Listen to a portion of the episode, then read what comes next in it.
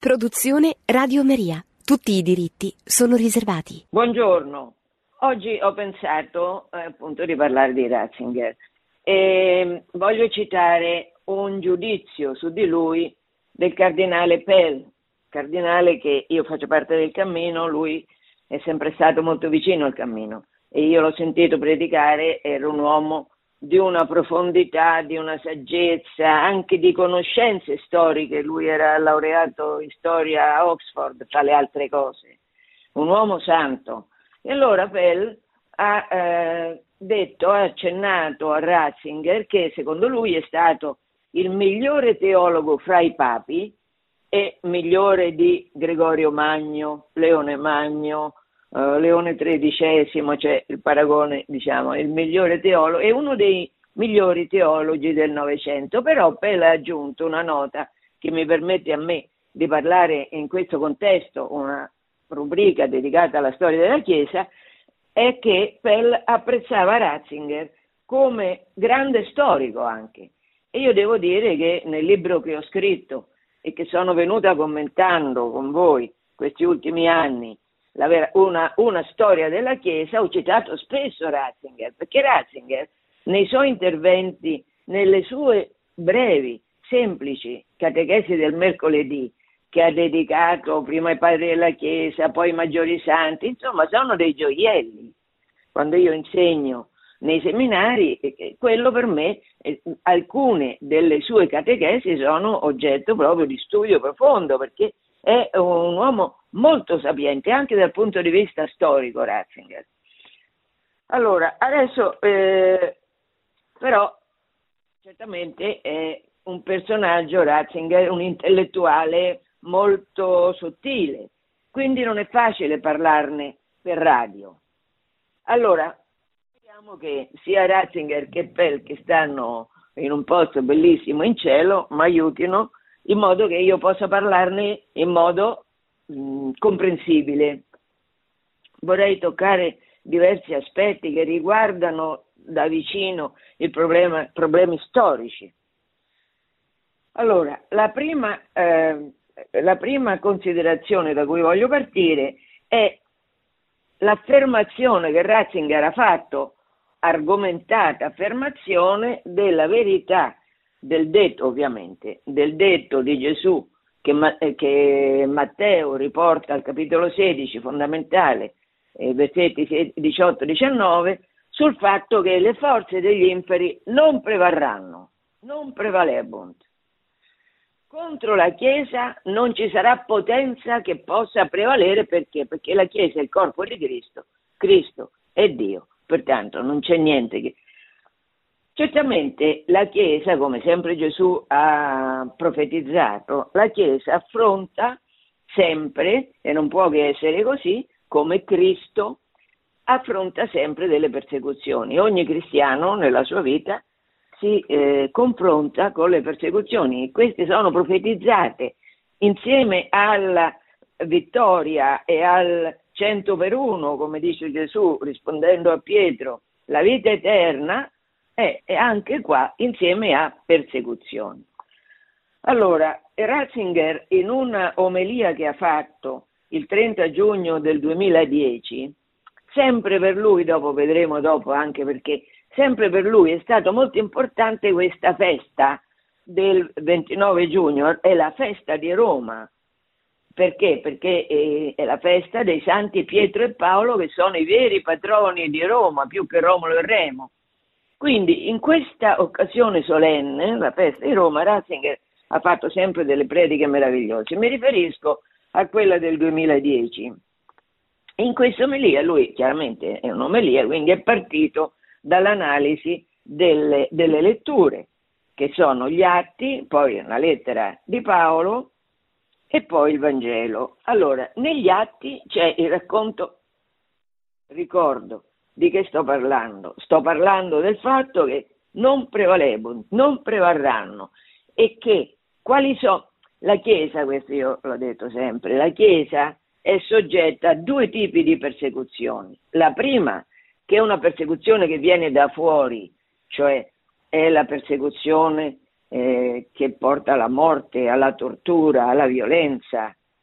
E la seconda invece è una persecuzione che viene da dentro, cioè da quegli spiriti del male che abitano, come dice Paolo, questo mondo di tenebre. Questi spiriti del male che abitano il mondo di tenebre non solo si servono del potere temporale per uccidermi, torturarmi, terrorizzarmi, non solo questo, ma in modo più subdolo e più perverso e più profondo insidiano la verità della mia fede, cioè eh, mh, dire, divulgano eresie. Questo è l'aspetto veramente pericoloso per la Chiesa.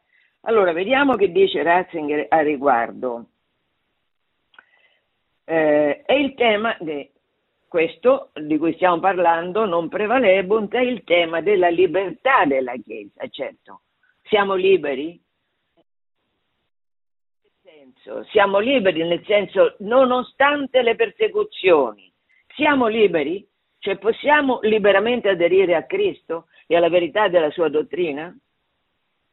E allora, dal punto di vista della persecuzione che viene dall'esterno è bellissimo perché Ratzinger cita gli atti degli apostoli in cui si parla di un Pietro, guardate, una, quegli atti sono un libro come tutti nella Bibbia meraviglioso. Allora c'è Pietro che dopo che Erode ha fatto uccidere Giacomo e quindi ha visto che i giudei erano tutti contenti di questa uccisione di Giacomo e ha pensato bene di far uccidere anche Pietro, quindi l'ha messo in prigione, in prigione, legato con due catene, con due piantoni che stavano a controllare guardie eh, in ogni passo. E beh, Pietro che fa? Pietro dorme. Pietro dorme e l'angelo va a svegliare, dice alzati alzati, le catene si sciolgono come, fosse, come fossero, so, miele, e tutte le porte si aprono fino a quando ha preso l'angelo, Pietro si ritrova fuori, a quel punto l'angelo scompare e Pietro, e Pietro si sveglia, cioè, perché pensava di dormire, pensava di avere un sogno. Allora, la vittoria diciamo, di Pietro sulle persecuzioni che vengono dall'esterno. Pietro dormiva. In quelle catene non erano capaci, quell'orrore della violenza e della persecuzione di Erode, di questo fantoccio, di questo disgraziato sanguinario, non, non gli incutevano nessun timore. E poi Paolo. Nella lettera di Paolo, seconda Timoteo, cita, che era la lettura del giorno, Paolo racconta, racconta anche lui che cosa gli è successo a Paolo. Guardate che Paolo è proprio un gigante, eh?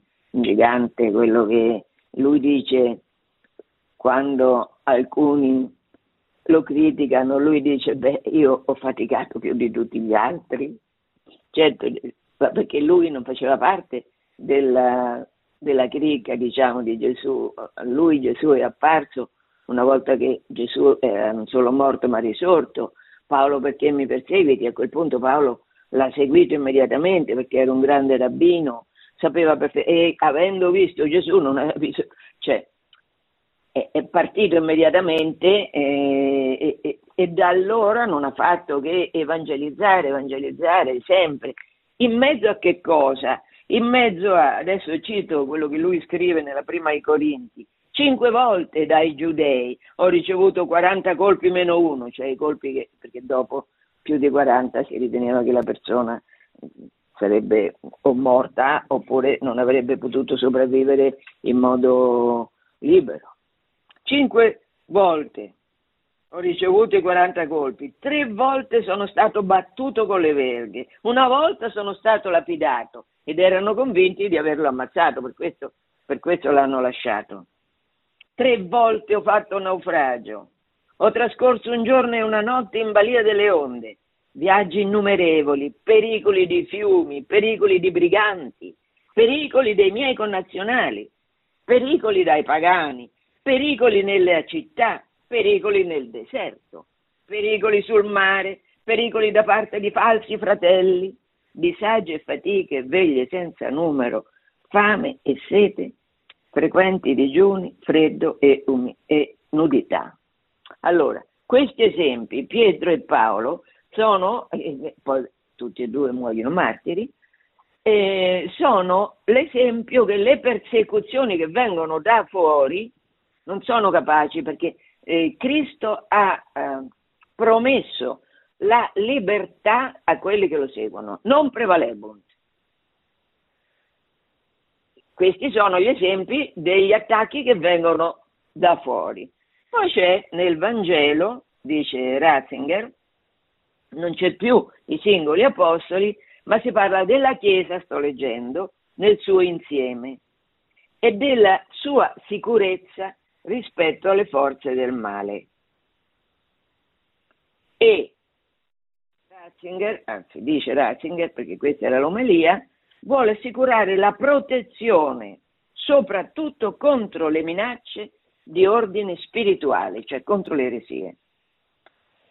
In effetti, se pensiamo ai due millenni di storia della Chiesa, possiamo osservare che, come aveva preannunciato il Signore Gesù, non sono mai mancate per i cristiani le prove.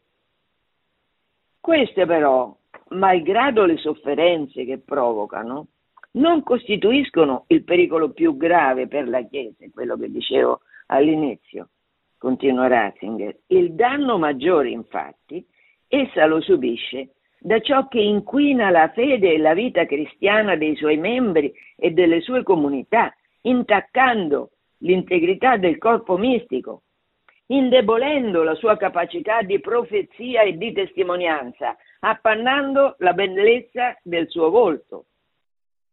Certo, che cos'è che veramente è un danno? È un danno quando si dovesse per ipotesi, si dovesse corrompere la parola di Gesù. Quello sì che è un danno vero, perché ne appanna la bellezza, come dice giustamente Ratzinger. E, e questo danno vero, eh, Ratzinger qua cita la seconda lettera a Timoteo, in cui Paolo scrive che negli ultimi tempi eh, atteggiamenti negativi che appartengono al mondo possono contagiare la comunità cristiana. Egoismo, vanità, orgoglio, attaccamento al denaro, eccetera. Allora, garantisce che prevarranno di fronte neanche a questi attacchi spirituali che Satana porta e che sono i più terribili. Io qui faccio un esempio perché oggi certo ci sono molti attacchi alla dottrina, fortissimi attacchi alla dottrina, attacchi che eh, eh, contraddicono totalmente quello che scrive sia il Vecchio che il Nuovo Testamento, per esempio sull'omosessualità. Attacchi seri che rischiano di contagiare anche quelli che stanno nella Chiesa. Alcune conferenze, mm, per esempio, eh, l'attuale sinodo tedesco che professa questa questa necessità del cambiamento della catechesi morale della Chiesa, una cosa molto seria, orrenda. Allora, eh, faccio un esempio storico. La crisi dell'arianesimo. Nel IV secolo l'impero, Costantino nel 313 rende la religione cristiana religione lecita e con Teodosio nel 381 rende il cristianesimo religione di Stato, quando il cristianesimo è religione di Stato, cioè va protetto dall'imperatore, l'imperatore ha per compito la protezione dei cristiani dai nemici esterni, i barbari, e interni, le eresie. Ecco, però ci sono 50 anni circa dal 327-28 al 378, circa 50 anni in cui è l'impero che è eretico, è l'imperatore che è eretico. L'imperatore aveva una grande forza, aveva una grande potenza e i vescovi, di fronte a questa potenza dell'imperatore e alla volontà dell'imperatore di trasformare tutto il cristianesimo in arianesimo, significa negare la divinità di Cristo, cioè non è una cosetta, indifferente. Allora, i vescovi in quel periodo, pensate, praticamente tutti i vescovi, eccetto uno in Oriente, Atanasio, tre in Occidente, solo tre, Eusebio, Dionigi e Lucifero, questi tre, tre in Occidente più uno in Oriente fanno quattro, più il Papa Liberio, che, ha, che all'inizio perlomeno è rimasto fedele a Gesù, eccetto questi quattro, tutti gli altri erano eretici, pensate. Pensate cosa è successo, questo lo dico perché, perché può venire a volte eh, un po' di scoraggiamento vedendo la, eh, l'attacco che all'interno della Chiesa è fatto alla verità morale del cristianesimo. Ecco, eppure tenete conto che nel IV secolo eh, la Chiesa è sopravvissuta perché lo Spirito Santo l'ha aiutata, non hanno prevalso. Sembrava che prevalessero, ma non hanno prevalso. E così in duemila anni di storia sarà così. E qui a questo punto torno a Ratzinger. A questo punto eh, il Papa chiarisce qual è la condizione per cui i cristiani non cedano alle lusinghe diaboliche rispetto alla dottrina. Qual è la condizione che li rende immuni dalla violenza e dall'inganno satanico? La condizione è la comunione con Pietro. Scrive Ratzinger. La comunione, la comunione con Pietro e i suoi successori è garanzia di libertà per i pastori della Chiesa e per le stesse comunità loro affidate. Lo è su entrambi i piani messi in luce nelle riflessioni precedenti, cioè sul piano storico, l'abbiamo visto, e sul piano spirituale. Torno a Ratzinger. Sul piano storico, l'unione con la sede apostolica assicura alle chiese particolari e alle conferenze episcopali la libertà rispetto a poteri locali, nazionali o sovranazionali che possono in certi casi ostacolare la missione della Chiesa. Questo appare evidente nel caso di chiese segnate da persecuzioni oppure sottoposte a ingerenze politiche o ad altre dure prove. Allora, io eh, eh, faccio una piccola ripetizione perché, ripeto, non mi rendo conto se ascoltando quello che dico è chiaro o non è chiaro, perché non sono solo fatti, sono fatti ragionati, sono fatti interpretati, quindi la, la, la, l'argomentazione va seguita. Allora, dice Ratzinger, prevarranno le forze degli inferi e la storia lo dimostra nel caso delle persecuzioni che vengono da fuori. Nel caso della persecuzione che vengono da dentro ugualmente. E che cos'è che rende saldi i cristiani nella fede, sia rispetto all'attacco dall'esterno e quello dall'interno? La comunione con Pietro, perché così Gesù ha stabilito. E Pietro ha preso Gesù e gli ha detto sempre, Matteo 16, 18, 19, ha consegnato a Pietro le chiavi del regno dei cieli. Quindi eh, Pietro, bisogna essere in comunione con Pietro, questa è la condizione per resistere saldamente. E, e Ratzinger questo lo ricorda. Adesso faccio altri esempi, perché per esempio eh, l'impero bizantino, l'impero bizantino ha sempre suscitato fino al IX secolo, ha sempre suscitato lui, l'impero, eresie su eresie su eresie, perché? Perché voleva che la seconda Roma fosse in realtà la prima Roma, non solo sede del potere temporale, ma anche di quello spirituale. L'imperatore voleva avere autorità totale su tutti i campi, quindi voleva anche che il patriarca di Costantinopoli gli fosse soggetto in tutti i capricci ideologici e teologici che aveva. Questa è stata una guerra che è andata avanti per secoli contro Roma e che chiaramente contro la prima Roma e che chiaramente ha indebolito enormemente l'impero romano d'Oriente, certo perché le eresie distruggono la forza vitale, la linfa vitale di una persona, di una comunità cristiana. Allora, la garanzia di essere uniti a Roma è garanzia come è stato per la Chiesa d'Occidente, molto di più che per la Chiesa d'Oriente, che infatti poi adesso per esempio in, in, Turchia, l'attuale Turchia, dove c'era il centro dell'impero romano d'Oriente, il centro anche della predicazione di Paolo della, della prima cristianità, questo beh, insomma, uh, a Istanbul mi pare che ci siano due o tre mila cristiani, basta, è scomparso tutto, hanno distrutto tutto i turchi. Poi ci sono altri due casi, per esempio, eh, Fulda Bonifacio, che è l'apostolo della Germania, la sede primaziale della Chiesa tedesca è a Fulda, perché è lì, è, sta, è lì che Bonifacio ha fatto, è un benedettino, ha, fatto, ha costruito il monastero e questo monastero, Fulda, è la sede patriarcale. Allora, Fulda ha ottenuto l'esenzione dalla giurisdizione locale. Che vuol dire?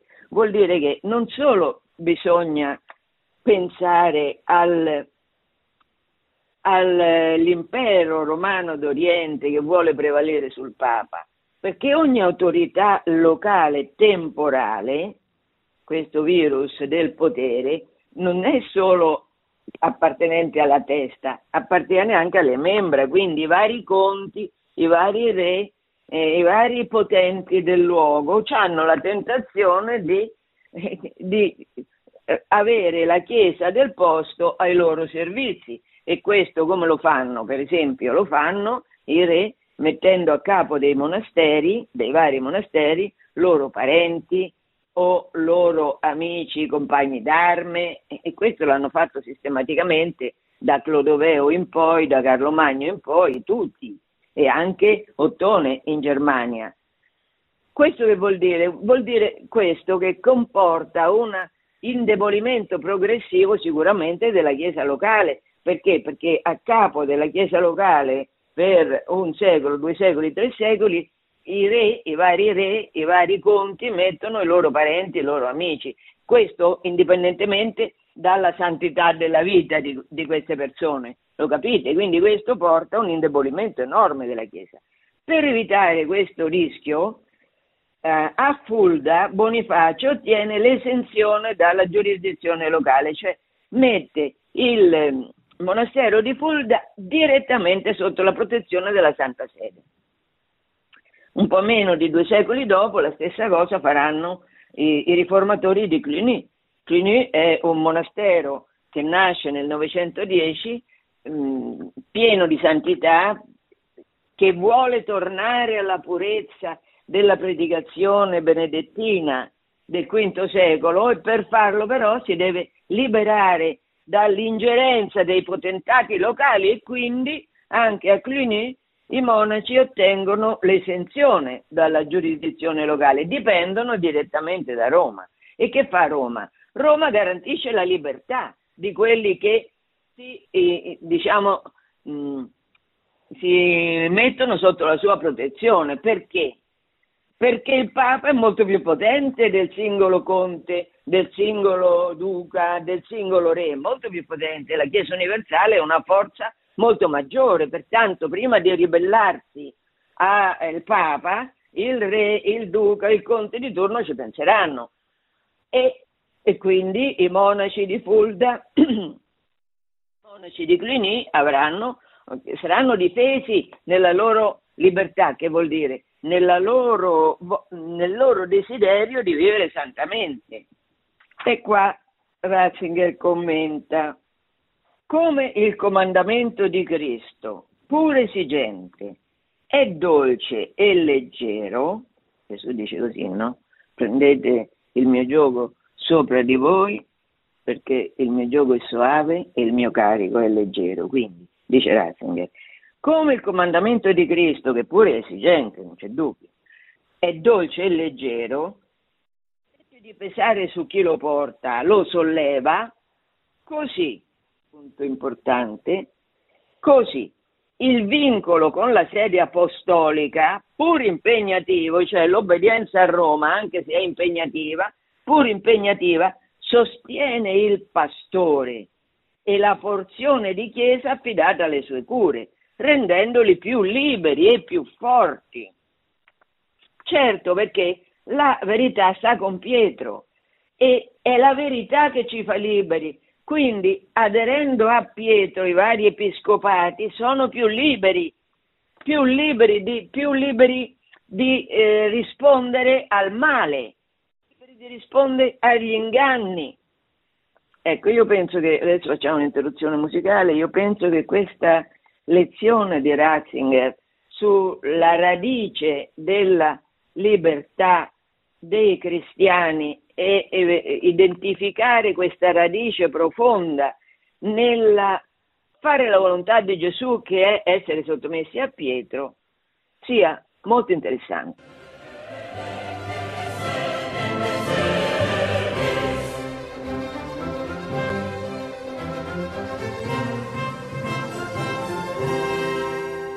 Allora riprendiamo.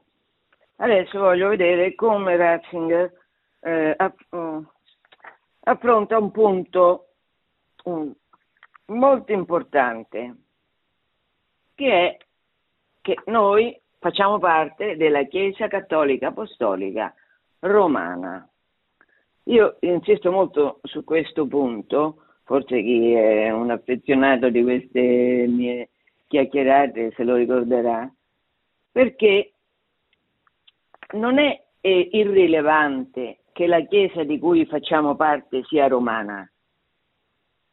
E questo dipende da una caratteristica che ha Roma e che ha solo Roma al mondo.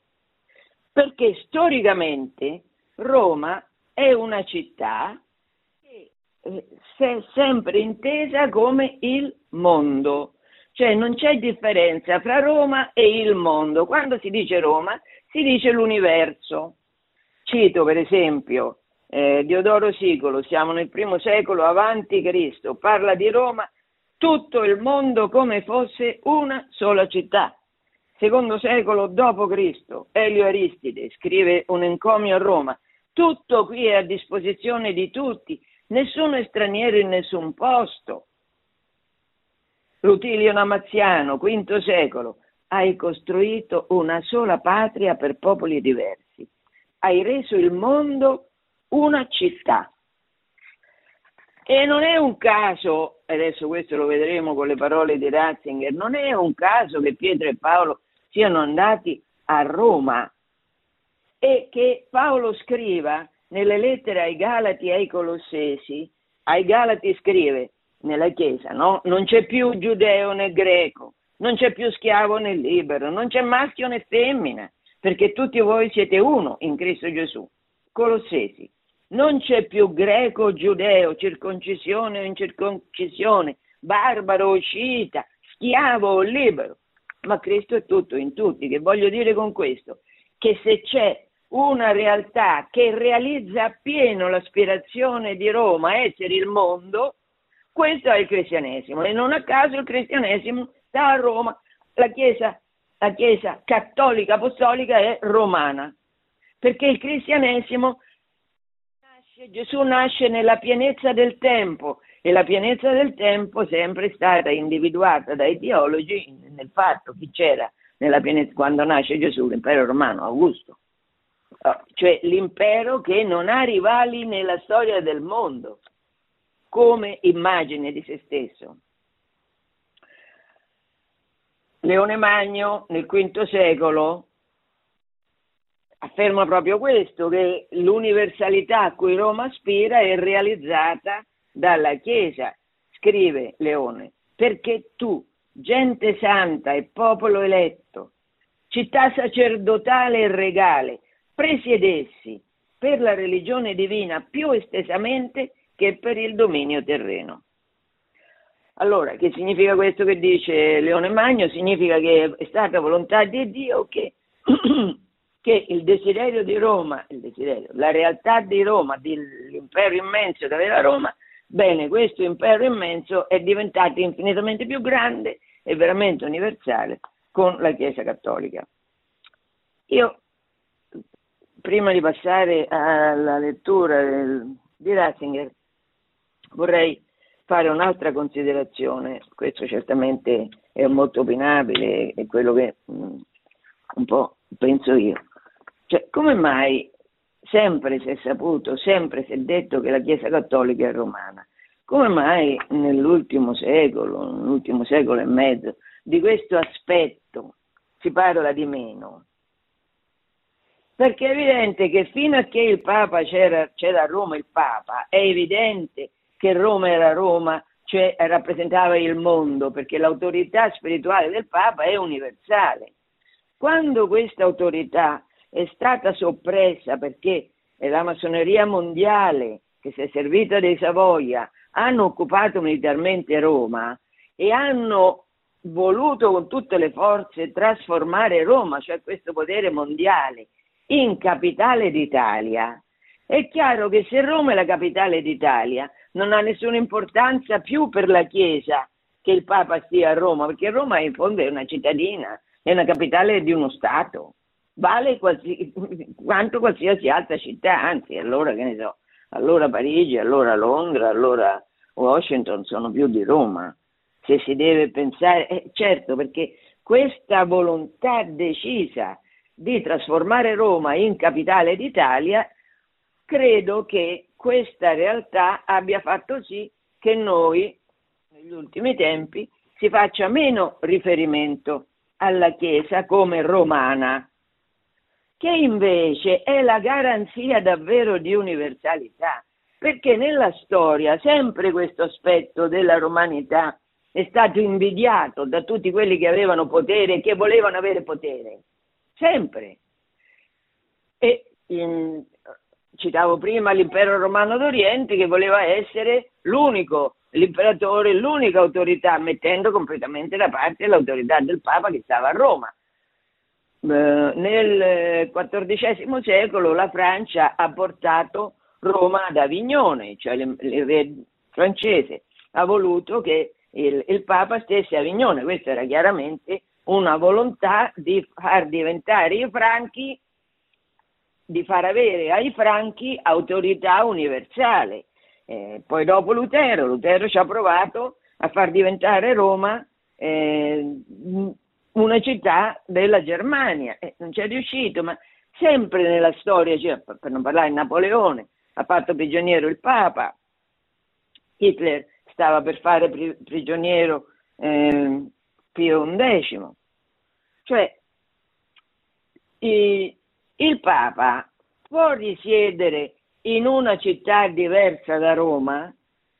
A mio parere no, perché? Perché questa, essere il Papa a Roma, è una garanzia per tutti i cattolici del mondo che lui è, non dipende dal re di una certa nazione o dal poten- potentato di una certa nazione. È garanzia della libertà del Papa stare a Roma e non stare, ne so, a Canicattì oppure a Tokyo oppure a Pechino. Adesso voglio mm, fare riferimento a un'omelia che Ratzinger ha tenuto il 29 giugno 2008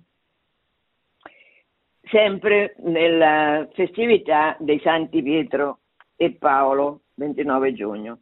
Allora, Ratzinger sintetizza così la necessità per Paolo e Pietro di andare a Roma. Perché Paolo è andato a Roma? Scrive Ratzinger. L'andare a Roma fa parte dell'universalità della sua missione, come inviato a tutti i popoli la via verso Roma. Prima del suo viaggio esterno egli ha percorso interiormente con la sua lettera, certo perché le, le lettere paoline si iniziano con la lettera, meravigliosa lettera che fra l'altro stiamo leggendo di questi tempi nell'ufficio delle letture ai Romani, è un capolavoro assoluto lettera ai Romani. Prima di andare a Roma Paolo scrive ai Romani dice, torno a Ratzinger, la via verso Roma è parte integrante del suo compito di portare il Vangelo a tutte le genti, di fondare la Chiesa Cattolica universale, certo, perché Roma è il mondo, Roma è una città che condensa il mondo. L'andare a Roma è per lui espressione della cattolicità della sua missione Roma deve rendere visibile la fede a tutto il mondo. Deve essere il luogo dell'incontro dell'unica fede. Se questo vale per Paolo, vediamo per Pietro, perché Pietro va a Roma. Allora Paolo va a Roma perché Roma è il mondo, quindi perché la fede cattolica è universale per tutti. e per questo Paolo, l'Apostolo delle Genti, va a Roma. Pietro. Pietro va a Roma come rappresentante dei popoli del mondo, sta soprattutto sotto la parola una. Il suo compito è di creare l'unità della cattolica, della Chiesa formata da giudei e pagani, della Chiesa di tutti i popoli. Perché Pietro va a Roma? Pietro va a Roma perché a Roma c'è l'unità e lui deve far presente con la sua andata a Roma, con la sua persona a Roma, che la religione cattolica è una e trova in lui stesso e trova nel Papa l'unità. Questa, continua Ratzinger, la missione permanente di Pietro, far sì che la Chiesa non si identifichi mai con una sola nazione, con una sola cultura o con un solo Stato. Sempre la Chiesa di tutti, che unisca l'umanità al di là di ogni frontiera e in mezzo alle divisioni di questo mondo renda presente la pace di Dio, la forza riconciliatrice del suo amore. Quindi, eh, perché Roma? Paolo va a Roma perché esprime Roma l'universalità della sua missione, l'universalità della missione della Chiesa. Perché Pietro va a Roma? Perché Roma, a Roma c'è, c'è eh, visivamente realizzata nella sua persona l'unità della fede dei, dei cristiani. C'è un ultimo aspetto vorrei, di cui vorrei parlare oggi ed è il rapporto complesso ma fondamentale che c'è fra fede e ragione. Che relazione c'è fra fede e ragione? Ratzinger è un grande intellettuale, è un grande filosofo, è un grande teologo e quindi parla spesso di questo rapporto fra fede e ragione, rapporto che la cultura moderna eh, nega in pratica, nega perché definendo la eh, religione come una specie di convenzione che riguarda solo l'individuo, più o meno superstiziosa, stacca, completamente stacca la fede dalla ragione. Perché il mondo oggi identifica la ragione, questa è l'argomentazione di Ratzinger che è molto complessa, io adesso la riassumo in due mezze parole, ma comunque la ragione oggi ha eh, ridotto enormemente il suo ambito di, di interesse, perché la ragione umana è stata identificata con la ragione scientifica, cioè con un tipo di ragione che ha diciamo, la controprova nei fatti scientificamente creati e quindi dimostrati. Ma questa è una ragione che prescinde completamente dalla metafisica, cioè prescinde completamente dalle domande più profonde che ogni uomo si pone rispetto al suo destino. Allora, io voglio citare adesso un discorso meraviglioso, quanto complesso, ne, ne, ne, io ne prenderò una parte, che Ratzinger ha fatto il 12 settembre del 2006 a Regensburg durante il suo viaggio, lui è stato eletto nel 2005, che ha fatto in Germania dopo la sua elezione. In, in questo contesto lui scrive, nel contesto del tema fede e ragione, in questo contesto, quello di cui voglio parlare io, fede e ragione, lui dice che gli ha affascinato un, eh, un dialogo che c'è stato fra il dotto imperatore bizantino Manuele II Paleologo e un colto persiano. Questo dialogo si è svolto nel 1391 vicino Ankara. Allora, questo dialogo, la citazione di questo dialogo ha creato molti problemi nell'immediato, nell'immediate, subito dopo questo discorso una suora è stata uccisa uh, in Somalia, violenze in Turchia, perché? Perché eh, è stato, questo sto per leggere, è stato preso come un attacco all'Islam. Non è chiaramente un attacco all'Islam. Benedetto XVI sta argomentando e la caratteristica di argomentare è una caratteristica che riguarda ogni uomo cristiano, musulmano, buddista che sia o ateo che sia. Quindi no, non sta certamente. Allora, in questo dialogo l'imperatore, adesso leggo, l'imperatore tocca il tema della jihad, della guerra santa. Sicuramente l'imperatore sapeva che nella Sura 2, 256 si legge nessuna costrizione nelle cose di fede. Eh sì, in questa Sura si dice così, in altre si dice diversamente, perché il Corano è, una, è stato composto e unisce, unisce predicazione di Maometto fatta in diversi contesti storici. È una delle sure del periodo iniziali dicono gli esperti, in cui Maometto stesso era ancora senza potere e minacciato. Ma naturalmente l'imperatore conosceva anche le disposizioni sviluppate successivamente e fissate nel Corano circa la guerra santa. Egli si rivolge al suo interlocutore semplicemente con la domanda centrale sul rapporto fra religione e violenze in genere, dicendo mostrami pure ciò che Maometto ha portato di nuovo e, e vi troverai soltanto delle cose cattive e disumane, come la sua direttiva di diffondere per mezzo della spada la fede che egli predicava. Adesso entriamo nel punto interessante. L'imperatore spiega poi minuziosamente le ragioni della diffusione della fede mediante eh, no, no, scusate, le ragioni per cui la diffusione della fede mediante la violenza è cosa irragionevole.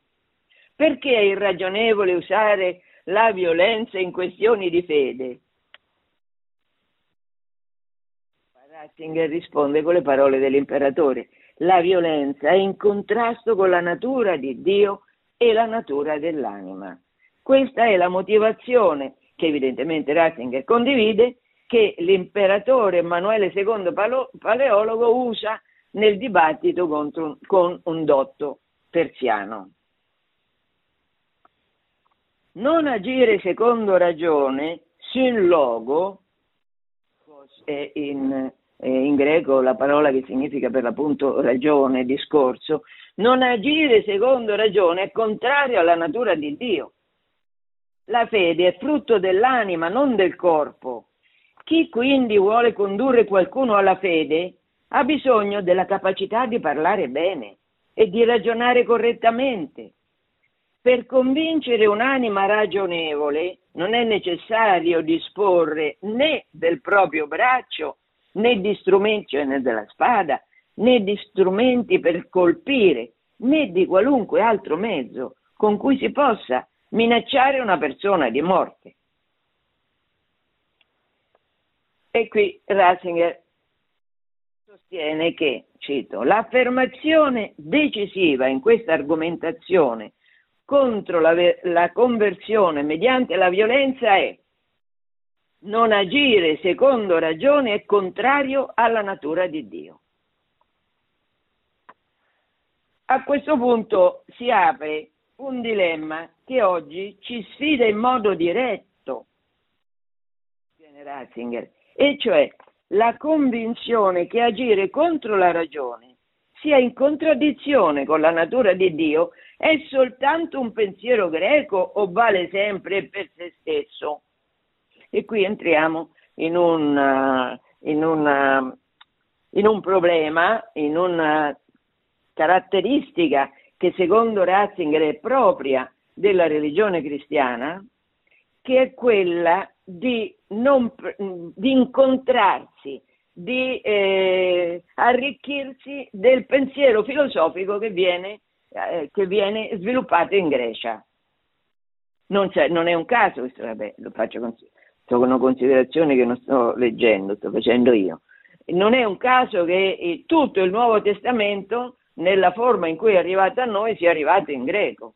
Non è il caso, lo cita adesso Ratzinger fra poco, non è il caso che Giovanni, apostolo prediletto, comincia il suo Vangelo con all'inizio era il Logos, ma questo inizio del Vangelo di Giovanni riprende pari pari l'inizio del Vecchio Testamento, che, che dice all'inizio Dio creò il cielo e la terra e Giovanni, all'inizio c'era il Logos. In principio era il Logos. Che vuol dire questo? Vuol dire che Dio creatore è Logos.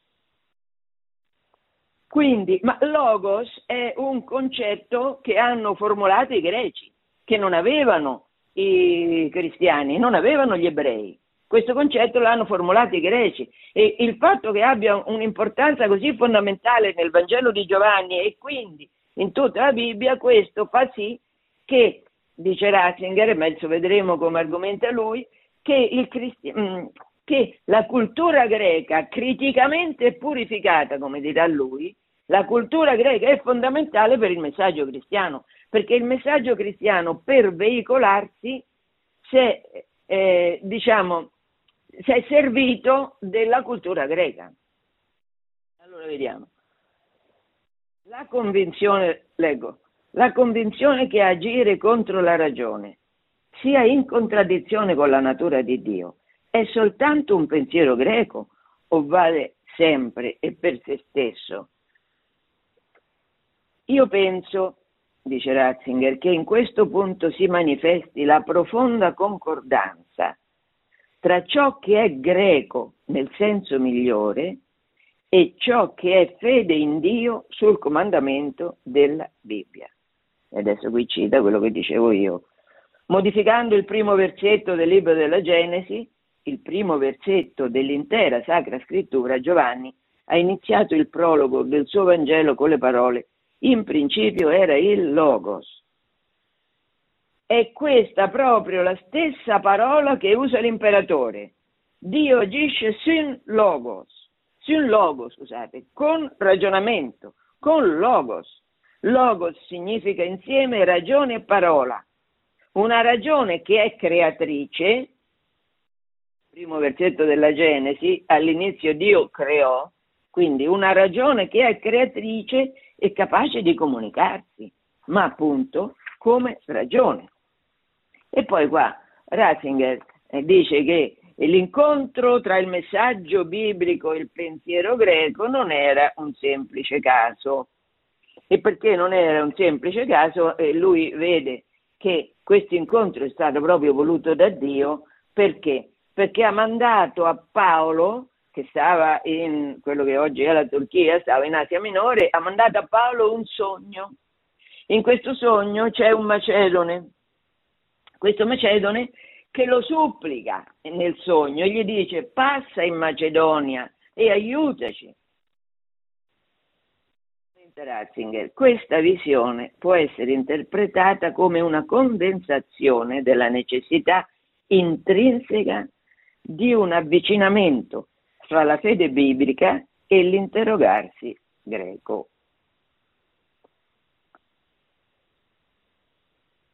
Il qui accennato vicendevole avvicinamento interiore che si è avuto fra la fede biblica e l'interrogarsi sul piano filosofico del pensiero greco è un dato di importanza decisiva non solo dal punto di vista della storia delle religioni, ma anche da quello della storia universale. Un dato che ci obbliga anche oggi.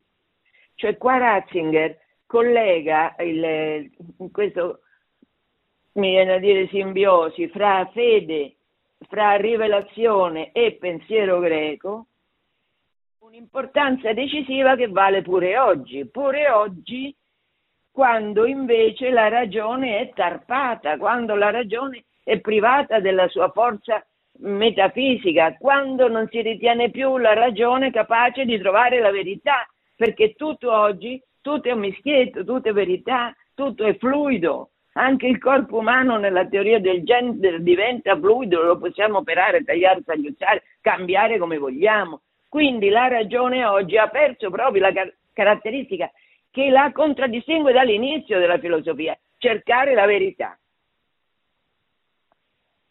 Oggi scrive Ratzinger, nel mondo occidentale domina largamente l'opinione che soltanto la ragione positivista, cioè scientifica, e le forme di filosofia da essa derivanti siano universali. L'Occidente da molto tempo è minacciato da questa avversione contro gli interrogativi, contro gli interrogativi fondamentali della sua ragione e così potrebbe subire solo un grande danno. Il coraggio di aprirsi all'ampiezza della ragione, non il rifiuto della sua grandezza. Tornare a questo grande logos, a questa vastità della ragione, è, è il punto che oggi siamo sfidati. Quindi Ratzinger, che è un grandissimo teologo, un uomo di, eh, di grande fede, non solo di grande cultura, noi oggi, ha invitato noi oggi a prendere in mano la nostra esistenza in pienezza, cioè a chiederci in profondità, a chiedere alla nostra ragione in profondità quali sono le ragioni della nostra vita, della nostra esistenza, qual è il motivo vero della violenza che vediamo. Qual è il destino? Abbiamo noi un'anima, quest'anima immortale, questo Socrate lo dice dall'inizio, la filosofia greca lo dice dall'inizio. Qual è il destino della nostra anima? C'è un senso in tutta la nostra vita? Ecco, agli interrogativi più profondi della ragione certamente risponde la fede, certamente risponde la scrittura, certamente risponde Gesù Cristo, che risponde alla pienezza della nostra natura umana che, essendo fatta immagine e somiglianza di Dio, è una natura non solo che ama, ragiona, che ha un modo di riflettere, di interrogarsi, che è Dio stesso che, che ci suscita. Va bene, io non ho più voce. Se c'è una domanda, vediamo un po'.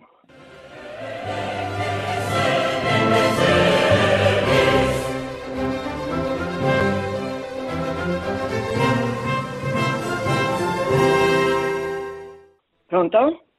Eh, buongiorno Angela Pellicciari e grazie per uh, la sua trasmissione. Spero abbia potuto bere un bicchiere d'acqua e stia meglio adesso. Lo sto bevendo eh. anche adesso. Bene. Eh, senta, io la chiamo perché mh, mm, volevo eh, capire meglio da lei eh, il tema della sfida dall'interno che Ratzinger temeva molto verso uh, il cattolicesimo. Lei ha parlato delle due sfide, no? dall'esterno sì. e dall'interno. No? E quindi uh-huh. come eh, possiamo in qualche modo eh, difenderci o capire come difenderci in qualche modo, oppure capire che quella è la sfida nel momento in cui eh, questa sfida magari sale, sale, sale di rango fino, fino, ai punti alti. Storicamente lei ha detto abbiamo avuto papi che eh, con la fede cristiana c'entravano poco, no? No, no, io non ho detto così. No, no, io non ho detto così, signora. Non Nel so. senso che siccome erano imposti dalle famiglie, no? Vari... No, no, no, ma non papi, non papi, abati. Okay. Ho detto, ho parlato okay. di abati okay. o vescovi, perfetto, non papi. Perfetto, perfetto. Quindi diciamo, noi come facciamo se, eh, a capire eh, come eh, fedeli, diciamo, eh. cristiani, se, eh, se, si sta andando un pochino fuori diciamo, dal, dal, seminato rispetto a quello che sono eh. le nostre conoscenze o meno. Ecco, come possiamo difenderci noi da questo attacco interno? Sì, sì, ho capito, ho capito signora. Grazie alla domanda. Allora, beh, eh, Ratzinger lo dice chiaramente, sub petro cum petro, questa è la garanzia che noi abbiamo di essere nella verità e quello di essere in comunione, semplice, in comunione col Papa in comunione con Roma. Questa è la garanzia che le forze degli inferi non prevarranno su di noi, sulle eresie che magari ci possono contagiare. Oggi può essere quella relativa all'omosessualità, eh, al, al, desiderio di cambiare la morale eh, sessuale che la Chiesa ha sempre professato, insomma, eh, qualche decennio fa poteva essere la teologia della liberazione, e cioè usare all'interno della Chiesa un linguaggio marxista che quindi distingue fra ricchi e poveri, cosa che è assolutamente un abominio. Insomma, la, eh, il pensiero di Ratzinger è chiaro, questo poi è il pensiero che è sempre stato quello della Chiesa, che la garanzia dall'inizio, da Ireneo che combatte le eresie, la garanzia di stare dalla parte della verità e quindi della libertà è quella di stare con la sede apostolica. Buona giornata a tutti, se Dio vuole ci sentiamo fra un mese. Arrivederci. Produzione Radio Maria. Tutti i diritti sono riservati.